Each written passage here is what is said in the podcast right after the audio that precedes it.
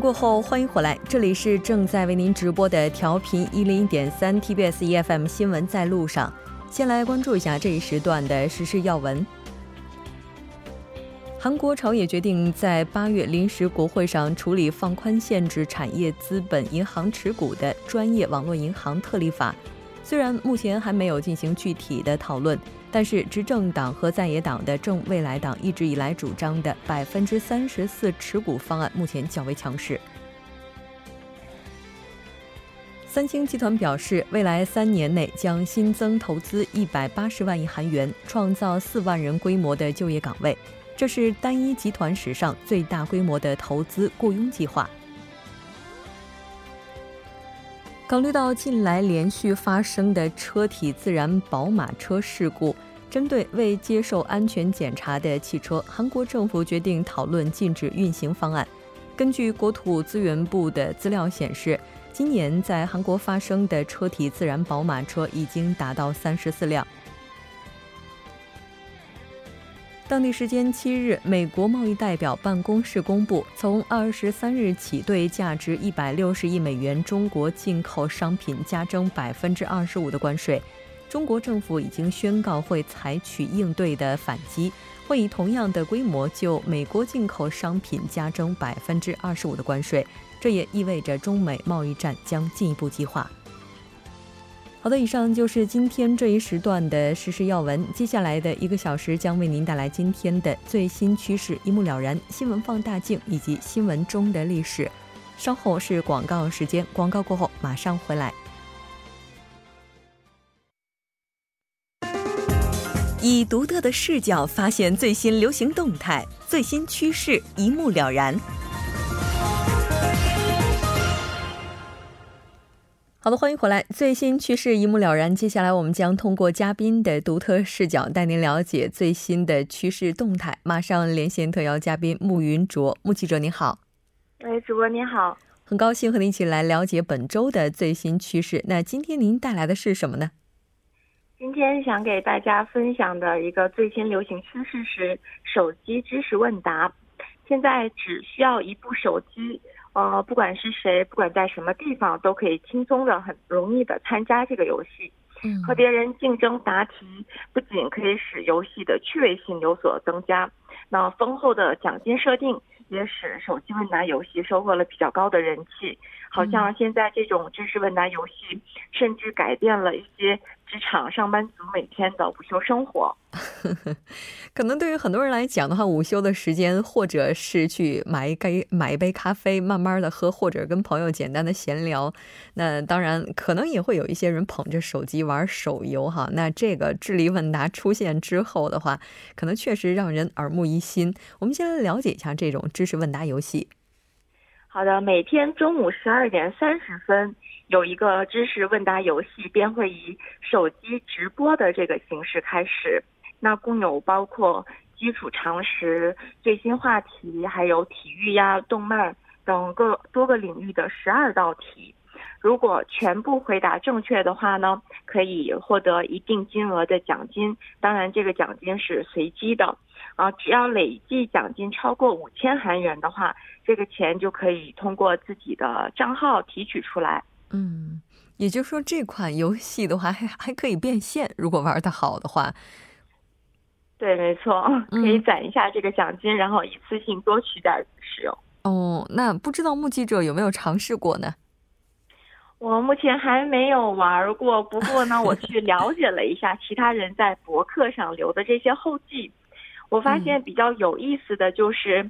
每天参与游戏的人数肯定是不一样的嘛，嗯，那当然十二道题全部答对的人数呢，自然也就不一样，所以奖金是 n 分之一后的金额，自己也不知道我到底是能得多少钱。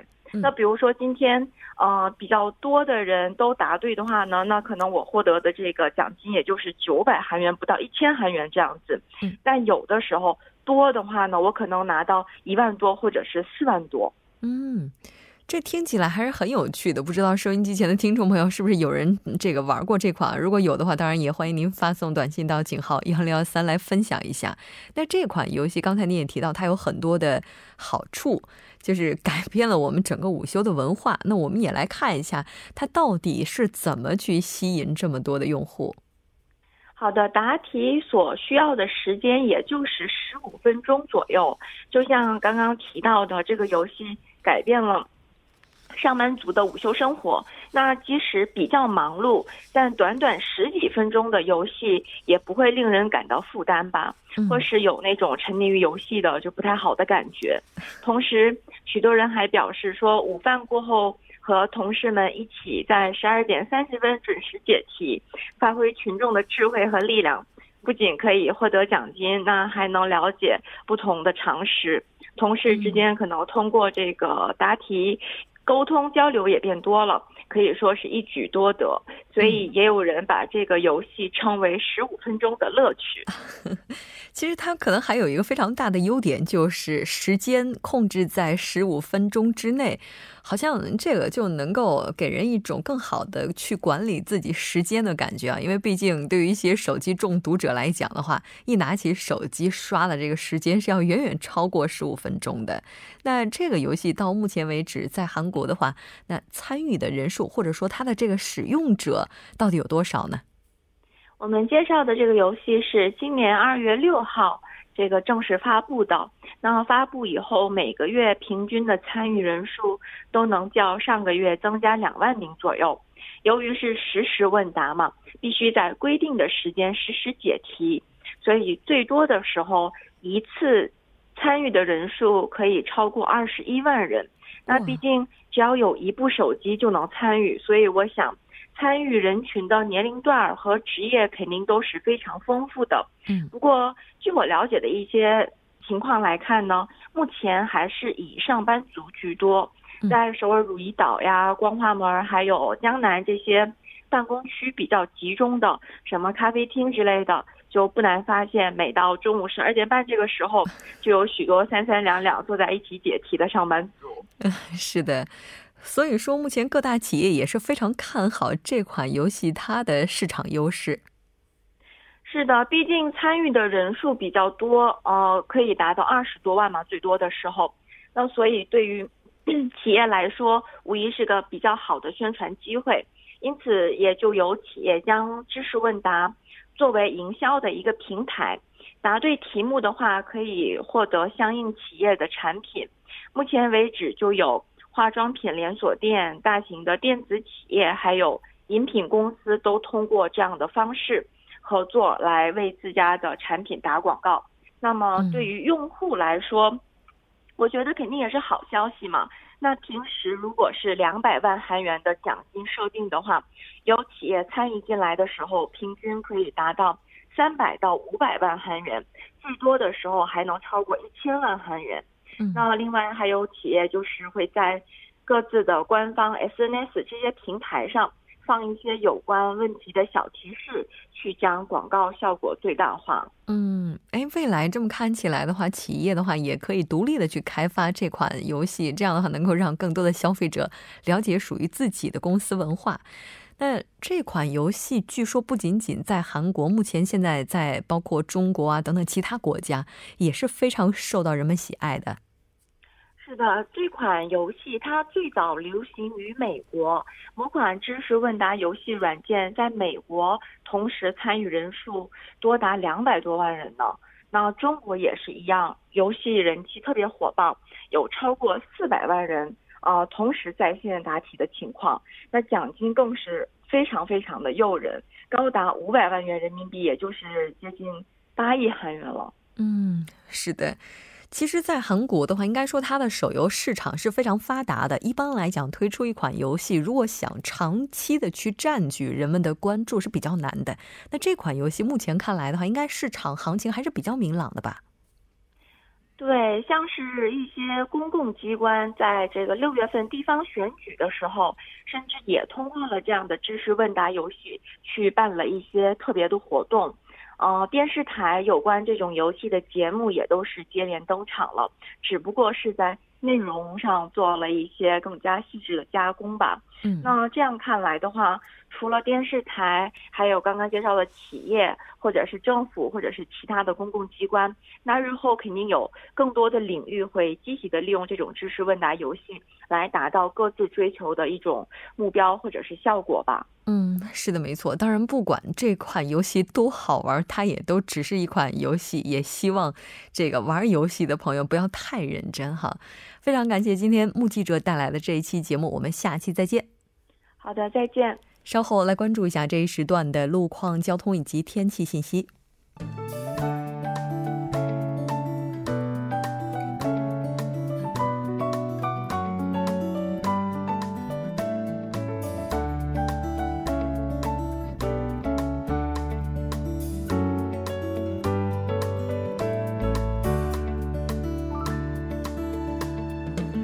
晚间七点十二分，依然是由程琛为大家带来这一时段的路况及天气信息。继续来关注晚高峰时段首尔市的实时路况。第一条消息来自西门内路七大门站至真东真洞十字路口方向，受到附近集会的影响啊，目前该路段的下行车道正在进行交通临时管制，暂时无法通行，请来往的车主们参考相应路段，小心驾驶。接下来是在新吉路新丰站至十字路口市场前方路段。不久之前呢，在该路段的二三车道上进行的道路施工作业已经结束，目前二车道恢复正常通行，三车道受到后续作业的影响，暂时还是无法通行的。还望途经的车主们参考相应路段，提前变道行驶。继续来关注天气，明天中部及北部地区还会出现短时强降雨天气，首尔及江原道等地的最高气温将会比今天下降三到四度左右。在副热带高气压的强势掌控之下，尽管已经到了立秋的节气，在未来一周时间里呢，高温仍将继续停留在韩国大部分地区的上空。我们先来了解一下首尔市未来二十四小时的天气预报：今天夜间至明天凌晨阴转小雨。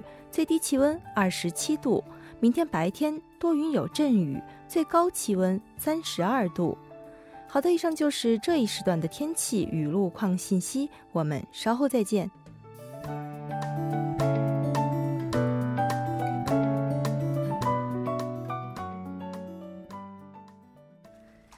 好了，欢迎回来，多角度、全方位为您深入分析、探讨韩中两国时事热点焦点。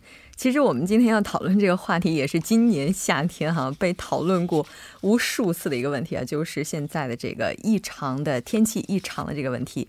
目前这个炎热的高温呢，也是让很多人非常困扰。那在极端的炎热天气下，我们到底该如何应对？当然，节目也期待您的参与，您可以发送短信到井号幺零幺三。通信费用每条为五十韩元。另外，您也可以在 YouTube 上搜索 TBS EFM，在收听 Live Streaming 的同时点击对话窗参与互动。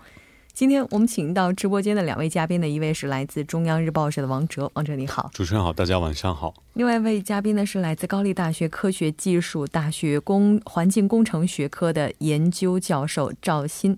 那赵教授你好，好，主持人好，大家好，很高兴和两位一起来讨论咱们今天的话题。昨天是立秋。是吧？对。然后我们其实也是一直看到这天气预报里说立秋了，但是天气一点都没来秋哈。呃，而且当天这个温度也是三十四到三十五度。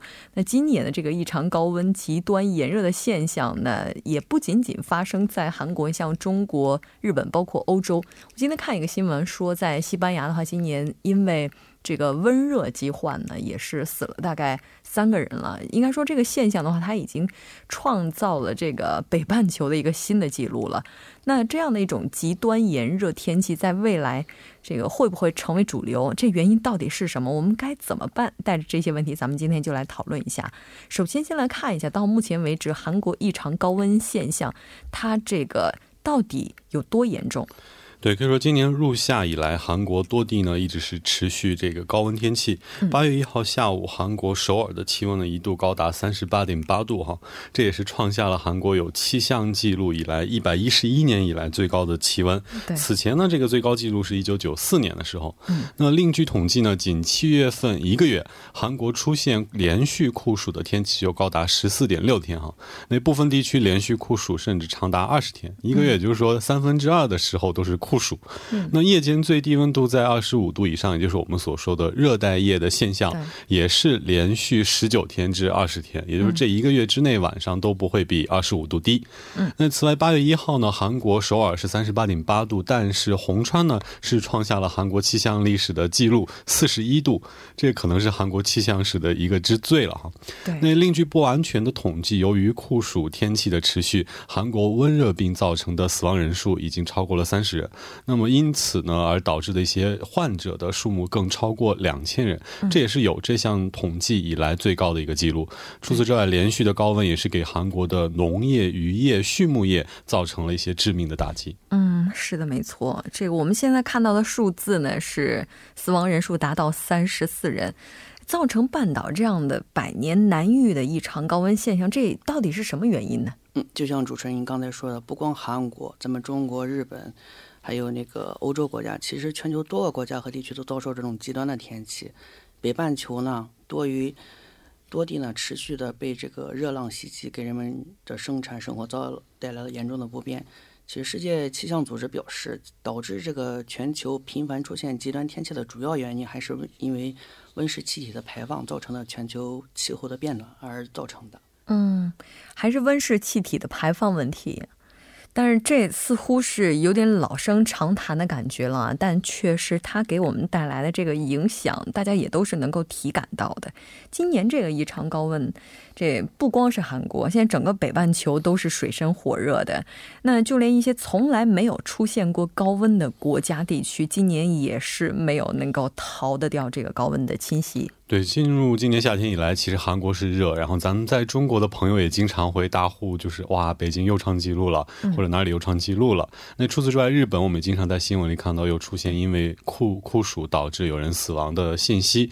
其实除了东北亚之外啊，这些平时不太太热的欧洲国家呢，也出现了这个火热的一个发烧模式哈。像希腊的瑞典、雅典遭遇了四十度的高温，而且诱发了火灾。那么英国呢，也是部分地区入夏以来创下了这个入夏以来的干旱记录。意大利罗马在七月十四号的时候呢，最高温度也是直逼四十度。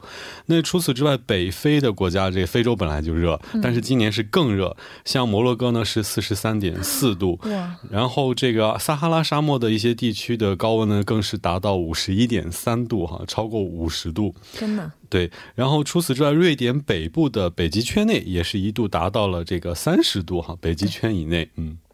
就今今年的这个北极圈的温度，也是引发了很多科学家的担忧。其实前两天在跟朋友聊天的时候，也提到了说，北极它其实冰川下面有很多的远古时代的冰河时期的一些细菌。大家都在说，这个如果要是说他们这融化了有一些东西它复活的话，哎，这是不是大自然自动的在为自己减压减负？是不是会给人类带来新的灾难？当然这些。隐患我们都是不能够完全排除的。那今年的话，这个就是这种异常气候变化，是我们常说的全球变暖吗？我们可以理解成为是呃，全球变暖呢是高温天气的一个主要的原因，只能是这么理解。为什么呢？全球气候变暖是一种和自然有关的现象，是由于这个温室效应不断的积累，导致了地气系统吸收和发射的能量不平衡。能量不断的在这个地气系统中积累，从而导致了温度的上升，全球气候的变暖。嗯，也就是说，全球变暖是今年这个气象异常的一个原因。我还看到，就有一些气象学家就说，今年在北半球的话，这是两个高压叠在一起了，所以跟往常年相比的话，从气象条件本身看来的话，它也是这个跟往年相比这个非常不一样的地方。那可能也是造成今年高温的一个。比较重要的原因了。对，然后全球变暖只是其中的一个原因，还有另外的几个原因，比如说距离地球表面五到七英里，由西向东吹，引导这个全球气天气的一个急流，就是大气的一种强而窄的气流带。嗯，这个气流强烈的时候会产生风暴，而当前呢，这个气流比较微弱，在同一个地点大气高压长时间的存在，所以就产生了这种。极端高温的天气，另一种另一个影响就是这个受到北大西洋海面温度的巨大变化，嗯，啊，这也是大西洋多年在极震荡的一种现象。嗯，也就是说，今年这北半球不太适合人类，可以这么理解。对，其实像张刚博士讲的这样哈，这个除属于除了这个自然的这些因素之外啊，最近韩国的一位科学家也是表示，这是跟大气污染还是有很大关系的。很多朋友可能觉得大气污染也不是一天两天的事情，为什么会在今年就这么导致这么一个极端的高温？但其实说到这儿，我想引用之前这个呃雾霾的例子。其实雾霾也是在之前也一直有，但是近几年突然爆发出来。其实就说这咱们跟环境之间，当然我不是专家哈，但咱们应该有一个临界点。就是积累到积累到一定的程度之后，它可能会出现一个爆发的现象。那像今年的这个大气呢，我觉得这是我们这几年的这温室气体排放积累的一个后果。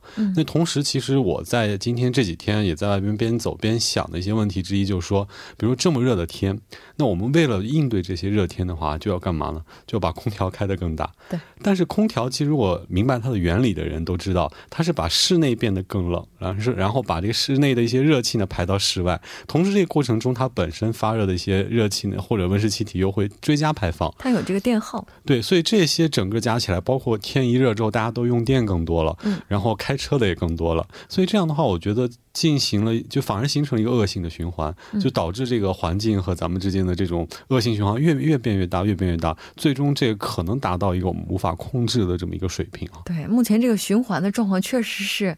非常令人担忧的，你像之前的话，韩国这个阶梯电价，然后大家在用电的时候还会想，哎，如果超过第一区区间到第二区间的话，这个会涨多少多少，然后到第二这个到第三区间的话又会怎么怎么样？但其实这种情况之下，已经让我们没有办法再去顾及电费了。对，就不说别人嘛，就说我父母，就是我父母本身就很精打细算过日子的这种习惯哈。